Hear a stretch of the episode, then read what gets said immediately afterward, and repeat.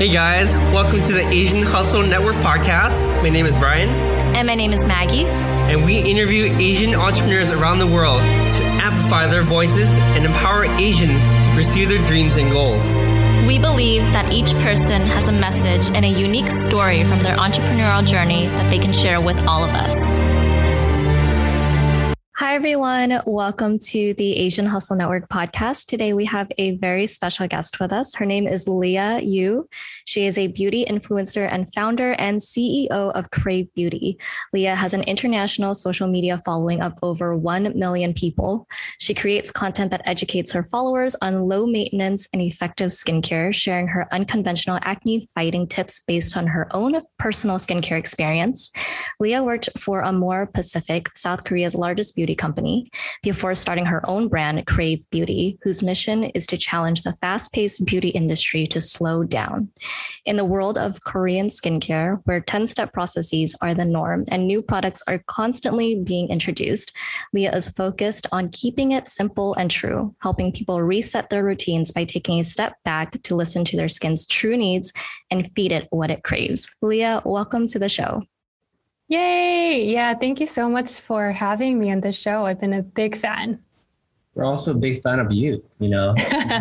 yeah. Oh, this is so cool too. Um, yeah, thank you so much for having me again. Of course, of course. Yeah, we want to hop into your story. You know, we want to hear more about how you got into everything that you're doing right now. And it's been so grassroots. You know, you started with your YouTube channel, and then you created business from that. And we want to hear more about that and what kind of mm-hmm. mindset were you thinking at the time? What year was this? Yeah, um, where should I start? I guess I can kind of introduce myself again uh, to your audience. Um, my name is Liah Yoo, as Maggie has introduced me. I'm a YouTube content creator specializing in skincare, helping thousands of people achieve healthier skin, hopefully yours too. Brian and Maggie. and I also kind of turned into an entrepreneur by an accident. So, on top of my YouTube channel, I now have a skincare brand called Krave Beauty um, where I live now. I live in New York City, but was born and raised in Korea.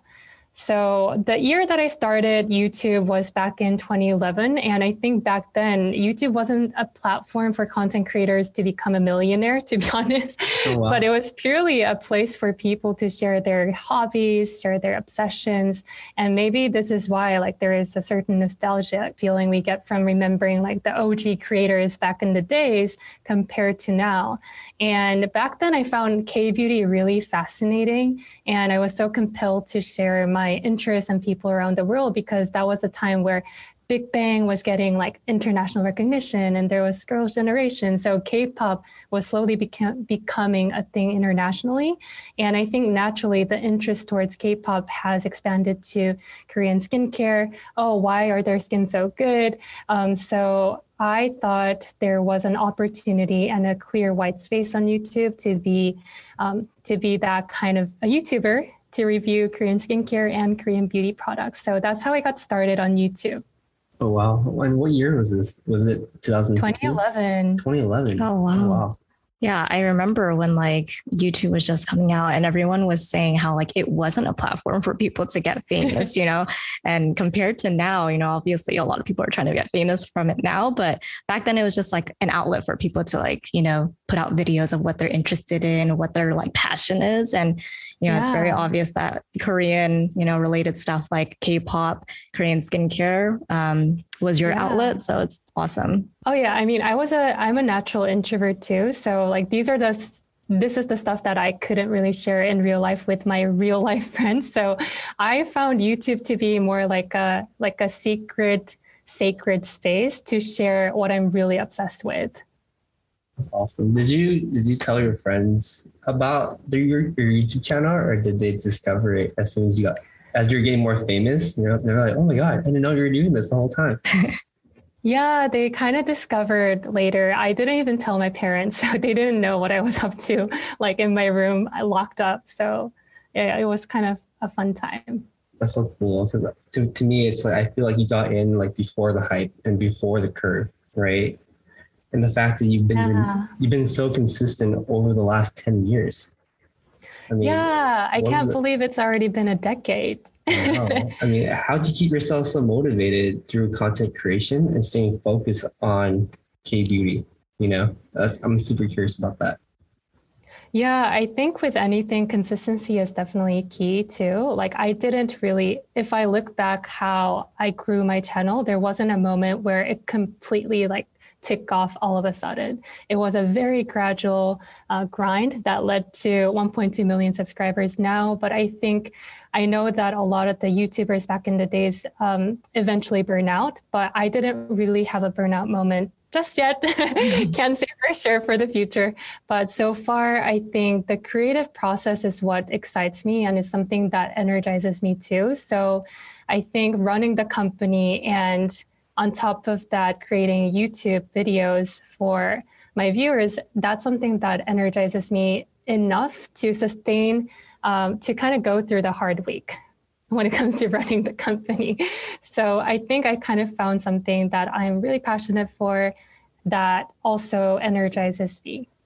I love that. I love that. Yeah, it's it's so amazing to hear you say that you haven't really um, burnt out yet. So I think a lot of content creators they do get to a point where they're just completely burnt out. But if you do something that you're like completely passionate about, you know, and you continue doing it every day, and you know that it's something that you truly do love, then that definitely helps. So Yeah. I I know you mentioned that you kind of fell into entrepreneurship by accident, right? And we didn't mention in your in your intro that you were working for Amore Pacific and you were doing um, e-commerce strategy and management. So I do want to Mhm. hear, you know, how did you get this, you know, entrepreneurial spirit? I do want to know more about like your family and, you know, if that had any effect on, you know, your entrepreneurial lifestyle and mindset, or if this kind of like entrepreneurial mindset, you know, came and rooted from you Mhm. being a content creator on YouTube. Mhm. That's a that's a good question. Um, there's no person in my family who runs a business. To be honest, they're all like mm-hmm. doctors, professors, Oh in wow. academia. So I don't think I got that gene from my parents or from my family. But I think because Korea is rather a very homogenous country where your difference is not really celebrated, meaning that if you have a different dream or if you want to pursue something differently other than what society tells you what success is, I think that was a little bit too suffocating for me to the point where I wanted to like rebel against the norm. So I think, um, you know, I did go to like a very prestigious school in Korea, getting a corporate job that everyone admires. And I did make my parents proud in a very traditional and conventional way. But I just didn't realize I but I soon realized that it's not a really fulfilling path. I wasn't creating an impact to whoever I'm reaching through my work at a corporate job. So I thought that, you know what, I'm still young. I was still in my 20s back then. So I wanted to do something that I thought was fun, which was creating content and also adding value to someone's life through my content. And I think that kind of entrepreneurial um, uh, kind of seed has sprouted back in 2016 after I quit my corporate job. And that's when I announced and declared that I'm going to do YouTube full time. And then after doing YouTube full time for about two years, I think that's when the entrepreneurial seed kind of sprouted because I was interacting and talking to thousands and hundreds of people who are obsessed with beauty, but who's so lost in their skincare journey. So I thought there was something wrong there because if we look at the market now, the beauty market is oversaturated mm-hmm. and the consumers were living in a constant analysis paralysis. Like, for instance, Maggie, if you jump, for instance, Maggie, if you go into Sephora, what's the first thing that come to mind?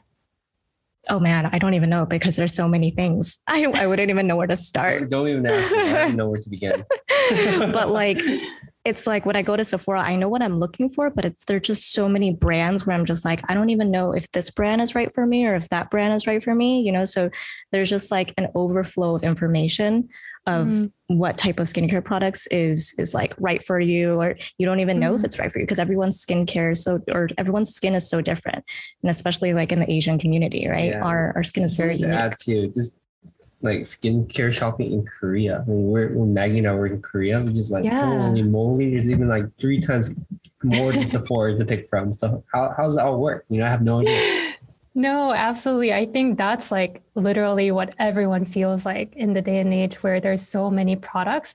And not only the product options but there's so much information out there telling you to apply this and that. And it kind of sells you almost a fomo. If you don't apply this your skin is not going to be functioning. You're not going to get that glass skin. You're not going to get that flawless skin. So i think a lot of us like consumers were more confused than ever to build a skincare routine for themselves. They don't know what their skin needs what their skin type is so I thought that was kind of uh, interesting because I mean, nowhere in my lifespan was there a plan to launch a skincare company, but I saw a clear problem that everyone was lost. Mm-hmm. And I mm-hmm. knew I wasn't alone because I felt that way too.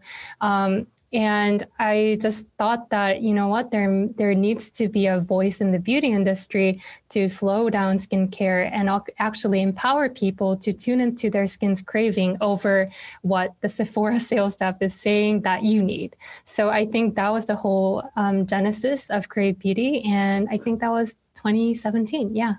Oh, no. Yeah, that's amazing. I I feel like we missed a few steps because I you feel like you make it sound so you make it sound so easy. Yeah. and you know, we know that you were a content creator on YouTube and you were I feel like you were trying to inform other people of, you know, different skincare products, but then you decided, okay, maybe I should create my own line of um, you know, Krave Beauty. I want to know like what was going through your mind at that time you know because and on top of that i want to hear more about you as a content creator because it's not easy being a content creator and it's not mm. easy being a full-time content creator mm. so did you have a part-time job as you're getting your content up or at what moment did you quit your job and make and then focus okay i'm gonna be a full-time youtuber because i make x amount of income yeah, it wasn't so much about the financial milestone that I hit that led to me quitting the corporate job or giving up a very financially stable position at a huge conglomerate company. I mm-hmm. think it was more about now or now or never kind of mentality where I was in my late 20s and then my YouTube was something that was relatively small in 2015 2016 when I was quitting my job but I thought that if I don't quit now and give this YouTube thing a full shot at my 100% capacity, I would be so regretful in my 30s. And I just wanted to kind of give a proper chance to YouTube because it was something in me that was super excited about interacting with people and sharing my obsession through an online community. So that's when I quit my job. And then I didn't have a proper income for the next a year and a half. Wow. And I was grinding my ass off because I needed money. So after I quit my job and did YouTube for full time, I noticed that even though you are consistent enough to upload content, it's not going to be like a magic where YouTube as a platform rewards you with so much more subscribers. So I think I was a little bit lost initially when I started doing YouTube full time. But I think that, I mean, I am glad, like looking back, I'm glad that I didn't give up. But that was when I was probably at my lowest point because I thought that this was something that my where my passion was and if i grind enough the reward would come whether that's like subscriber count or finance too so after doing that for about a year and a half to two years without any income i was relying on my severance pay and whatever mm-hmm. savings that i had back then but lucky enough that it kind of started to hit a product market fit for my content because I think back then when I was like grinding, creating content, I was just really, you know, randomly reviewing products without knowing that if this content would add value to anyone. So I was literally doing whatever I feel like, oh, this is what you know i like doing and this is what and this is the product that I would like to see someone review. So I think the focus was put on me rather than the audience who is watching and consuming the content. Mm. So at one moment, I started realizing, okay, I need to switch something here and I need to think about I need to rethink about the content creation process. I can't really do anything that I want to do, but it also equally needs to be beneficial to someone who's spending their 10 minutes of their very, very important and limited time of the day to watch my YouTube content. So that's when I started thinking about okay, what would people who's just starting their skincare journey want? What would people who have a lot of like hormonal acnes want. And that kind of led me into doing a lot of scientific research with my research assistants who was kind of part-time and we started dissecting all the medical journals for chemistry, biology, dermatology. Wow. We went at it really, really hard. And I think that's when my channel kind of took off a little bit. Um, and yeah, a lot of people found the content really helpful. And I think, let alone, there were a lot of people who implemented the skincare tips that I delivered through my content that you know, completely changed their skin for the better. And I think a lot of the times, especially in the states where there's so much antibiotics and you know mm-hmm. Accutane when it comes to treating your acne, I suggested an alternative method into really looking after your skin from a fundamental health level. And I also do believe that beauty is inside out, like you are what you eat and you are what you put on. So kind of tying back to more of a Asian root where everything's holistic, everything is connected in your body.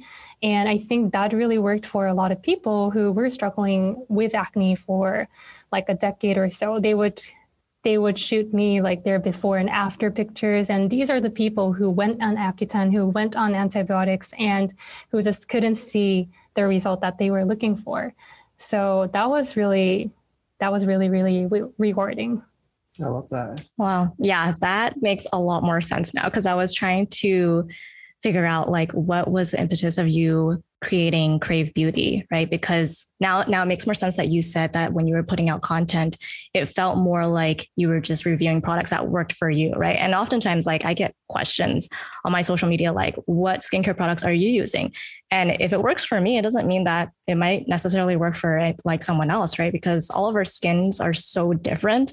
And just mm-hmm. because one product works for one person it doesn't mean that it'll work yeah. for everyone else. So that makes a lot more sense. Um, and so when you were, you know, starting out with Krave Beauty, I want to know like how did you make sure that you differentiated yourself to other skincare product companies because there's just so many and I feel like throughout the mm-hmm. pandemic there have been so many skincare product companies and wellness brands that have started from the pandemic um yeah. but like what was the process like for like product testing because you have to make sure that you know now that you you want to make sure that you're speaking out to your audience and yeah. making sure that your products work for other people not not only for you what was yeah. that process like when you were doing the product testing and then how did you like differentiate yourself to other competitors yeah i think that's a good question but fundamentally i think the way um, I think fundamentally our approach was really different and is still pretty different from a lot of other skincare brands out there because especially in the states we see so many skincare products that has really high concentrated active ingredient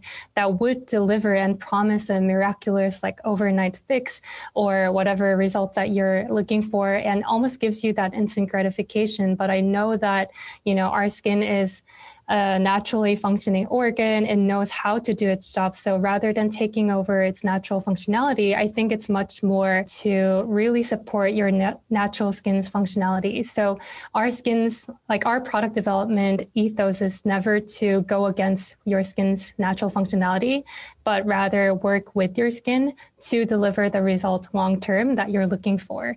So I think that was one of the biggest differentiator. And another thing was that I know when it comes to you know, we're living in a very capitalistic society, right? So if there is an investor, you're pressured to generate profit, you know, maximize maximize the profit value and increase the company's valuation. That's what I see with a lot of other D2C skincare brands out there and beauty brands and consumer brands at large. And I think I was talking to you, Maggie, in our intro call, where I felt like the skincare companies were not operating um, by prioritizing their stakeholders, which is their customers, the employee, right. and the environment that they're living in. It's more about like, how do we satisfy our shareholders? How do mm-hmm. we create a return to our investors? So that was a very big kind of like hypocritical thing that I witnessed. And I still do see a lot where the consequences that um, the customers who is consuming your products are not getting as good of a product that they were looking for or the product solution is not really solving their customer the customer's pain point. And another thing is that when it comes to developing a product pipeline for skincare products, um, most of the times we know that toner, essence, serum, like these are fundamentally a same formula, but broken down into different categories so that you apply more and you eventually buy more products. Um, so I'm sure this is kind of like a surprising. Yes, like I didn't even know that. Like I I would always when I like first started getting into skincare and like I didn't get into skincare until like recently, I think. And it, you can't credit me though. I, I, didn't do anything. Oh no, no, Brian didn't do anything. But he would he he uh, you know he was with me when I was like looking up skincare products because when when I first met him, I didn't even like pay attention to a lot of skincare products. But then when I did, I started like googling what the the right skincare routine is. So I know mm. like which steps to go first. And then it would be like a seven step skincare routine or like a 10 step skincare routine and then mm. you would have to do them in order right? But then it would be like toner serum moisturizer cleanser. And i'm just like what is the difference between cleanser and toner? Like what is you know do we need to do the the two step cleansing? Um, so then it was just so confusing because i didn't know the difference you know and it, it made it seem like you needed all of those things in order to have like the right skincare routine right and i think that's where they like market it to you where you can um, you maximize their profits because you have to keep yeah. buying these these products. Yeah, I sort of wish we met you earlier because uh, I feel like Maggie could use a lot of your advice. Ever since she learned the skincare routine, she spends like two hours in the restaurant.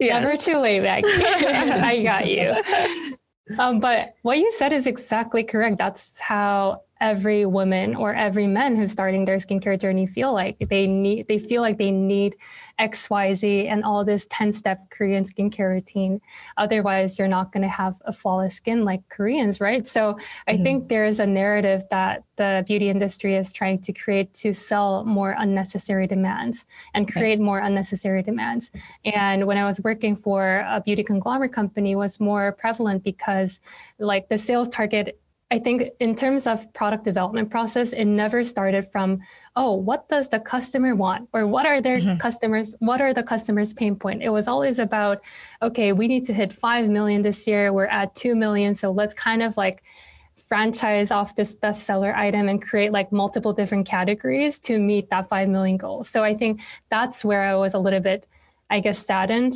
by mm-hmm. as a consumer, right? Because it's not really in your interest to it's not really in the company's interest to save someone's skin. It's about making more profit, increasing their revenue by launching so many different products. And I think that's why skincare and beauty products nowadays are kind of like a fast fashion industry where it's really not different at all. Like we're seeing so many new launches every single week, and people are kind of tired and fatigued to keep up with the new launches on social media too. So, yeah, that was a lot. Sorry. no, no, no, not at all. I think it's so interesting to hear that from you. And I think you're right. You know, I, er, from what I hear so far is that you've always been focused on your customer. You've been focused on your audience. So I really appreciate that. And I think right now it's a good segue to kind of talk about your business. You know, I'm kind of curious. Like, I know you mentioned like, you know, taking in investments, you're to have to grow fast and you're under pressure. Have you taken any any investments for your company or have you guys bootstrapped since day one? Yes, luckily we are completely bootstrapped from day one. I am the only shareholder of the company, so that's a really, really big privilege. And I don't take that for granted too. And I, I want to tell you more about like what's in our future a little bit later because we're actually launching a venture capital fund because of the experience that I had oh, in wow. the industry. Yeah, I, I love that. Um, it's it's amazing to just see your growth and just knowing that you know you started off just like as a solo team as a single person you know the only shareholder um, and seeing just like how big krave beauty has gotten yeah. goes to show your commitment and dedication and we know that it takes a lot of hard work. So i'm curious you know because we had an opportunity to look through your youtube channel. Still very consistent by the way and we had we still look through your TikToks and your Instagram account, and they all have a lot of subscribers. Yeah, and, and just the fact that you're running a business full time without taking any investments. How do you do it? Yeah, how do you manage your time so well? I know. I mean, and like, how do you take care of yourself and your mental health? Yeah, like Brian and I, we when we're just like you know posting content for Asian Hustle Network, we know we know the pain. We know the pain of content creation and posting yeah. on a regular basis. Yeah, and we post our own private channels and the Asian Hustle one, Asian Hustle Network one.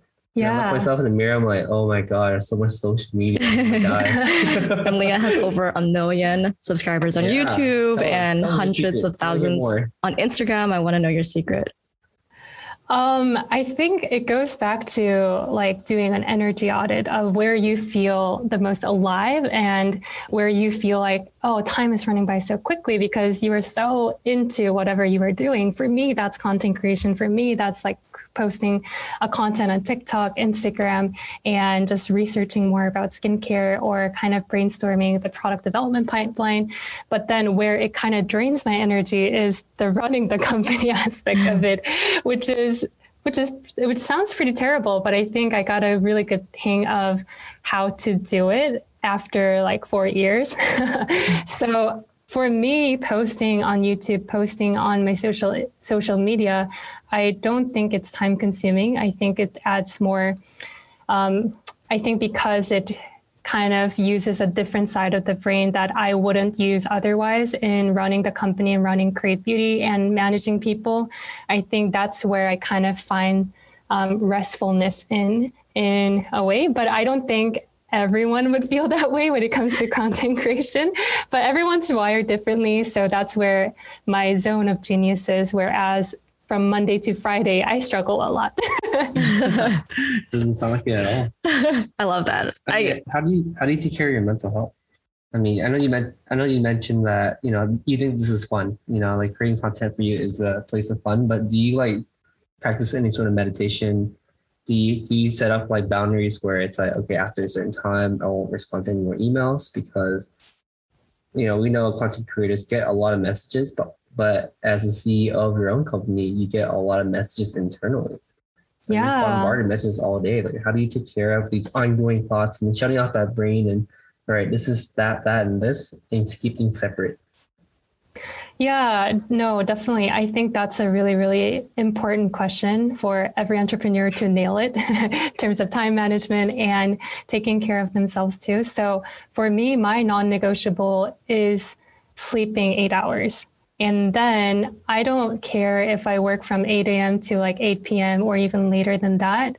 But I think as long as I have a good amount of sleep and then I meditate first thing in the morning, it does recenter me and it does make me feel like I'm in the control, I'm in the driver's seat of my life. Divide our work into proactive work and reactive work. And I think doing proactive work when you have your peak energy level is very important. And when your cognitive brain function is at its peak, that's when you want to tackle proactive work, uh, running on working on strategy or creating content. And on the time where you're a little bit physically drained, that's when you can give time to your team members or responding to emails where it's not so much about the work that I need them to do, but it's the other way around. So I think by kind of controlling your workflow in that order has given me some more free time and more control in my time. And I think in terms of the mental health, it's important for you to always have an infrastructure of support system. So whether that you so whether that's from your coaching or getting therapy, I think these are all important, especially as an entrepreneur, content creator, freelance who's navigating things alone. It can be very, very lonely. So they're all. It's always great to have a third party, third perspective, um, kind of solving the problems together and just being there for you as a support system. I love that. Yeah, such helpful advice and love that you brought up therapy because you know there is obviously a really big stigma with therapy, especially in the Asian community. Um, and coaching. And, and, yeah, yeah, and coaching. And I love that you brought it up because we do need to normalize and destigmatize it. Um, but I think my favorite one of all is the eight hours of sleep one. I think Liah is a true skincare enthusiast because just like besides skincare products, eight hours sleep is like should be the number one thing, but nobody actually ever does it. Like eight hours of sleep. Though. Is it like four hours now and four hours later, or like continuous eight hours? continuous eight to nine hours. okay. I would feel so tired with four hours and then four hours. Don't sleep throughout the day, but sleep like naps, like every three hours, and they sleep for an hour, and they stay up for like twenty four hours. Yeah. What? it's so crazy. They call it intermittent intermittent napping. I'm waiting for them to continue working around the clock. I'm just like, you guys are crazy.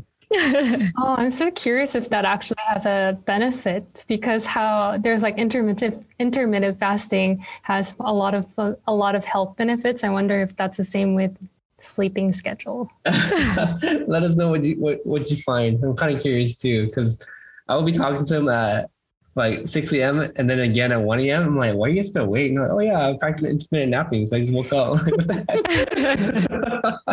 That's hilarious. Yeah.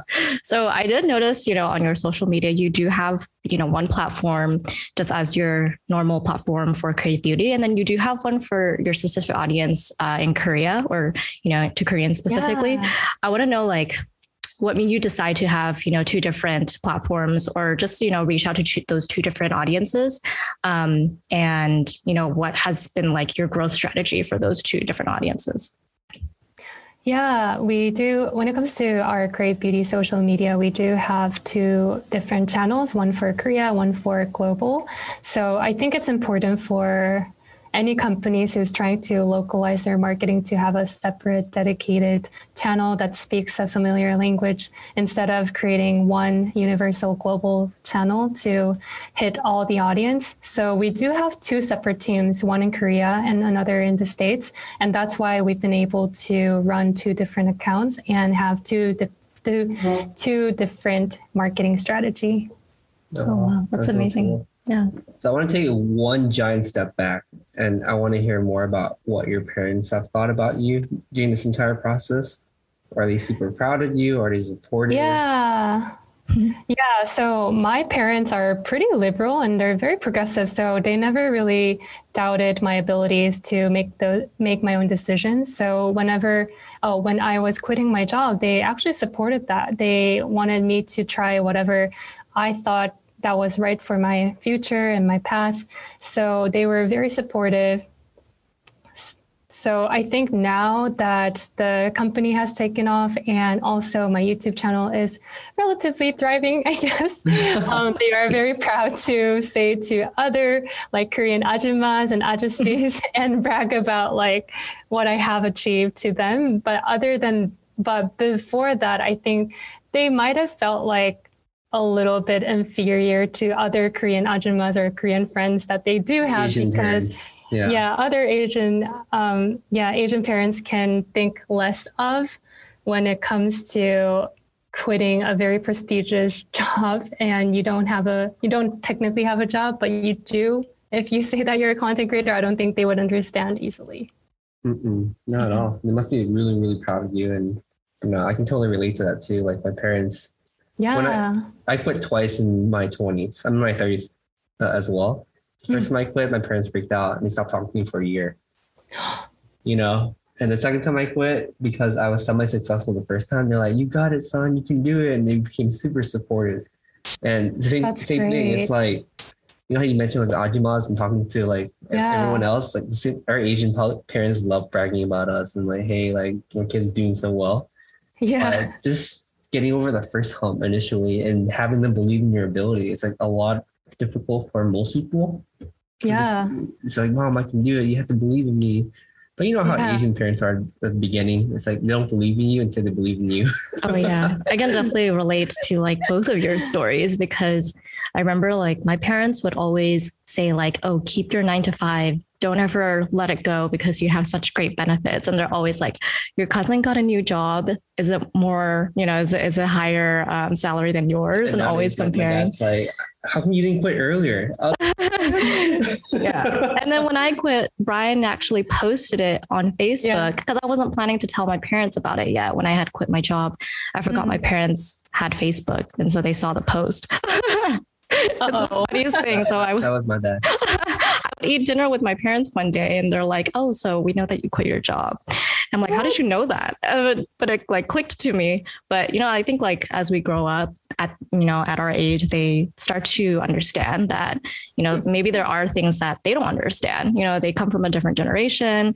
There's like so many different ways to make money now, um, and you know they just want the best for us and to like see us happy. And I'm sure your parents are very proud of you too, Liah, and like yeah. they're seeing that you're doing something so fulfilling to you and that you're passionate about, um, you know, they're probably very, very proud of you. Yeah. And shout out to you and uh, crazy looking at you now and looking how successful you are and forgetting that you know it took you a really long time to get here. And yeah. Go ahead. Sorry. No, I think they got away. They were okay because I didn't need financial help. but it's a, I think that's the line where if you are at a point where you need to financially reach out to your parents, that's when they would be, I guess, they would think a little bit differently about, oh, yeah. yeah. about your decision. Definitely. I know earlier you mentioned that your lows are super low, right? And your first two years that you started in this, you made absolutely no income. Like, what was going through your mind, and how did you keep yourself going? You know, what was your internal voice telling you? Yeah, I didn't want to meet anyone just because I wasn't really confident in the living situation that I was at. And of course, like back then, I was living in Korea too. So a lot of my friends were still working for a very big name companies like Samsung and all these prestig- prestigious names. So I definitely didn't feel like I was confident enough to put myself out there in social situations. So I kind of created my own little cave and I completely uh, switch my schedule to be a night owl and then not meet anyone in the daytime because I'll be sleeping. And then I'll create content in the nighttime, edit, and do that all over again. So my health, my physical health was almost tearing apart because I would live a very unhealthy lifestyle. I would eat at midnight, and that just became my schedule. So I think in my head, I I wasn't okay for sure. I was probably crying for help, but I didn't know who to ask help for because it's a decision that I made and it's a responsibility that I should be taking because no one no one in my life has asked me to quit my corporate job and do YouTube full time. So I wanted to be proud to myself. But because I, because I wasn't, I think for the first two years it was it was a little bit difficult to build any social uh, relationships or do anything outside of just YouTube. To be honest. Wow, that wow. is uh, that's very powerful. Like I would have never known. Um, and I'm sure you don't, you know, tell the world about, you know, those those those times that you were, you know, switching your schedule to be a night owl. And it's definitely shows that you've grown a lot now that you're looking back and seeing like, wow, that was actually a really unhealthy lifestyle, you know? Yeah. That's so relatable. Mm-hmm. I mean, to me myself at least, because out of high school, I wasn't the best student so when I got to college, I literally switched my schedule similarly to prove mm. that I can get straight A's. Mm. You know, so it's like it's just proving to yourself that you can do it, and that one mindset to move forward and continue doing that. It's like how you do one thing is how you do everything. Yeah, you totally see how you've been translating that work ethic to everything. Uh, of course, not the healthiest the healthiest approach, I would say. Yeah, sure. but but I definitely appreciate that burning all bridges. This is my only option mindset, and that's how you, you became so so, so successful. Yeah, totally. Definitely relate to that. So, Liah, how do you see like the future of skincare? Because I feel like it's always ever evolving all the time. And you know, you running a skincare brand and company, um, I'm sure you have to always stay on top of like what is happening in the skincare industry in the skincare world. But I want to know like what do you see as the future of skincare, um, and like what do you hope for Krave to become? Yeah, that's a good question. I think, to be honest, from the product perspective, I don't think there needs to be a really cool innovation or big breakthrough innovation, to be honest, because our skin as an organ hasn't changed for a thousand years, right? So there isn't really a need for a new technology to come into, I don't know, help with your natural skin's functionality. So from the product perspective, I would like to see more evergreen, timeless products because I think nowadays with the new fast fashion like um, skincare industry, we see a lot of new products, but then they wouldn't really last. But then I think it would be really, really cool to create a brand that that sustainably lasts for decades. I think nowadays in the beauty industry where acquisition is so hot, there's a lot of money to invest into new beauty ventures. I think people are trying to grow their company really quickly in a short period of time. I think the beauty investment typical hold period is around 3.4 years or less than five years for sure. So that kind of shows to tell that a lot of the beauty companies are not here to last. They are trying to maximize the growth to get sold at a very high price to the next buyer. And if you're if you go to a private equity fund, they will try to maximize the product portfolio and then create so many unnecessary demands. And then they would sell it to uh, beauty conglomerate. I think that's the conventional acquisition track that we see nowadays in the beauty industry. And that's something that I want to change because if you look at brands like Nike or Patagonia, these are the brands that have been founded in 1960s, 70s, mm-hmm. and they're still relevant timelessly. And I think I want to create a brand that lives really at, I want to create a brand that sustainably I want to create a brand that grows very intentionally and sustainably, and that is there for the customers for decades and decades. Um, that leads to like another announcement where we are trying to launch a new venture capital fund, and I wasn't really interested in, you know, I wasn't really interested in being an investor or anything like that because we have never gotten an investment at all. But I think that's why I thought it was really, really important for us who are here to protect the company's vision, protect the founder's vision, and be there for the founders because we see so many, you know, so many D2C brands that compromise their value uh, as soon as they get a really big check size. And then you're reporting to your shareholders, not your stakeholders. So I really thought that there is an untapped opportunity for us to become a shareholder to always prioritize um, your stakeholders structurally. So that's why we launched a new fund and it's in the works. So stay tuned for that. Congratulations. That's a huge announcement. And that's, I love the vision behind the fund. Mm-hmm. I know a lot of people out there start funds are just for fun. but I feel yeah. like you have, you're very intentional in what you want to do with this. And I really, I, am for it. And I absolutely support that. So shout out to you and continue impressing us throughout the entire mm-hmm. podcast. You know, we thought, we thought you couldn't impress anymore, but now I was like, whoa, she's level up. They're in the podcast. Thank you. Yeah. No, I'm super flattered. Absolutely agree. Congratulations on all of that big news. And like Brian said, I can definitely sense that, you know, the inspiration and the reason that you're doing this is all coming from really good intentions. Um, so especially because, you know, you you said to us that you never even had an investor for Krave. So it definitely shows a lot. So, yeah. Liah, we have one last question for you. And that is if you could give an advice to an aspiring entrepreneur, what would that one advice be? Um, I think I can tie back to my personal experience where I struggle the most and I still struggle is the imposter syndrome. It's like you're never good enough to be a CEO.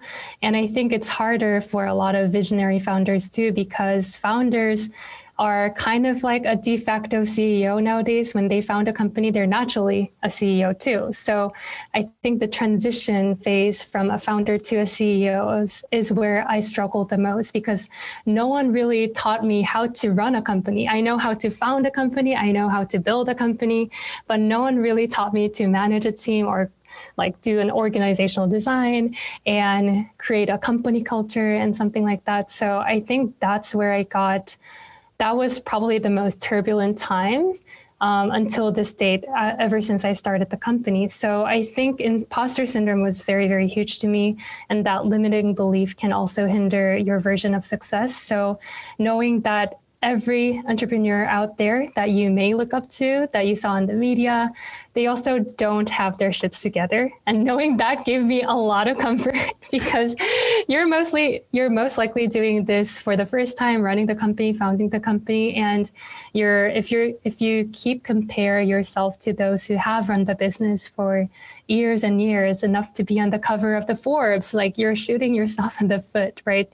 You're mm-hmm. setting yourself up for failure. So I think it's really important for us to have confidence in the version that we're bringing to the company and knowing that we are the expert when it comes to running the company that we founded is so so so important. But i think it's it's very very hard to believe that because the society and the media tells you otherwise. There's a better version of a leader. There's like this ceo that ceo and i think you the biggest lesson for me um, was to grow confidence and overcome my imposter syndrome and be comfortable in the version that I bring in terms of success. Yeah, and for our listeners, I want you guys to re-listen to that part again because it's so deep. You know, I think you bring up a really good point because at the end of the day, we're all humans, and the more you meet your idols, the more you the more you have the opportunity to talk to them, you realize that we're all kind of lost. Doesn't matter if, how much money you have. This person might have billions, and you talk to them, you're still lost. You know. Yeah. And just because you created one successful company or two doesn't mean their third one's to be successful because every company is different, and every opportunity requires different challenges that you're you don't necessarily have the skill set. So I, I do agree. Don't compare yourself to other. Take life at your own journey, and more importantly, have fun. You know, it's your life. Have fun. It's your product. Yeah. It's your passion. You know.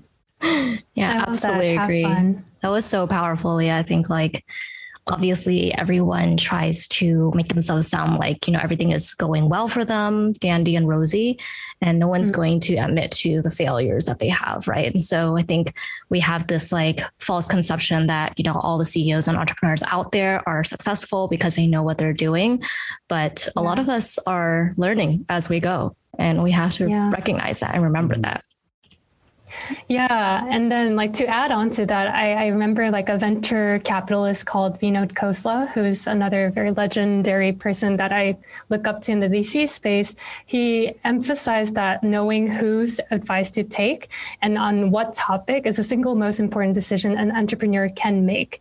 And he also said that Silicon Valley is full of consultants, venture capitalists who never have run a company. So you should be proud of where you are as a CEO, as a founder, and you have to believe that you are an expert in that category. Otherwise, like everyone else, like investors and consultants, they would have founded your company, but they didn't. So I think it's important to also remind ourselves that we are the true expert and we need to also filter whose advice we take and yeah, I think that's another key wisdom that I learned from that person. Absolutely correct. Super valuable information. so, Liah, how can our listeners find out more about you and Krave Beauty online? Yeah, so Krave Beauty can be found on our website at kravebeauty.com. And then on socials, it's all Krave Beauty. And Liah Yoo YouTube channel, you can just type in L I A H Y O O on YouTube. And I'm on Instagram and TikTok with the same handle as well. Awesome. awesome. It was so awesome having you on our show today, Liah. Thank you so much for sharing your story with us. Yeah, thank you so much. Thank you. So inspirational. No, you guys are. Thanks for doing the work that you guys are doing. Thank you. I appreciate you a lot. Hey guys, we hope you enjoyed this episode. Please subscribe to the show. We would like to get to the top 10 on iTunes, so be sure to leave us a five star review. We release an episode every single Wednesday, so stay tuned. Thank you guys so much. This podcast was made with Descript. Descript is a groundbreaking new media tool that allows creators to edit audio and video like a text document and create a realistic clone of their own voice for seamless edits. Please check out our Patreon at Asian Hustle Network. We want Asian to continue being meaningful and give back to the Asian community. If you enjoy our podcast and would like to contribute to our feature, we hope you become a patron.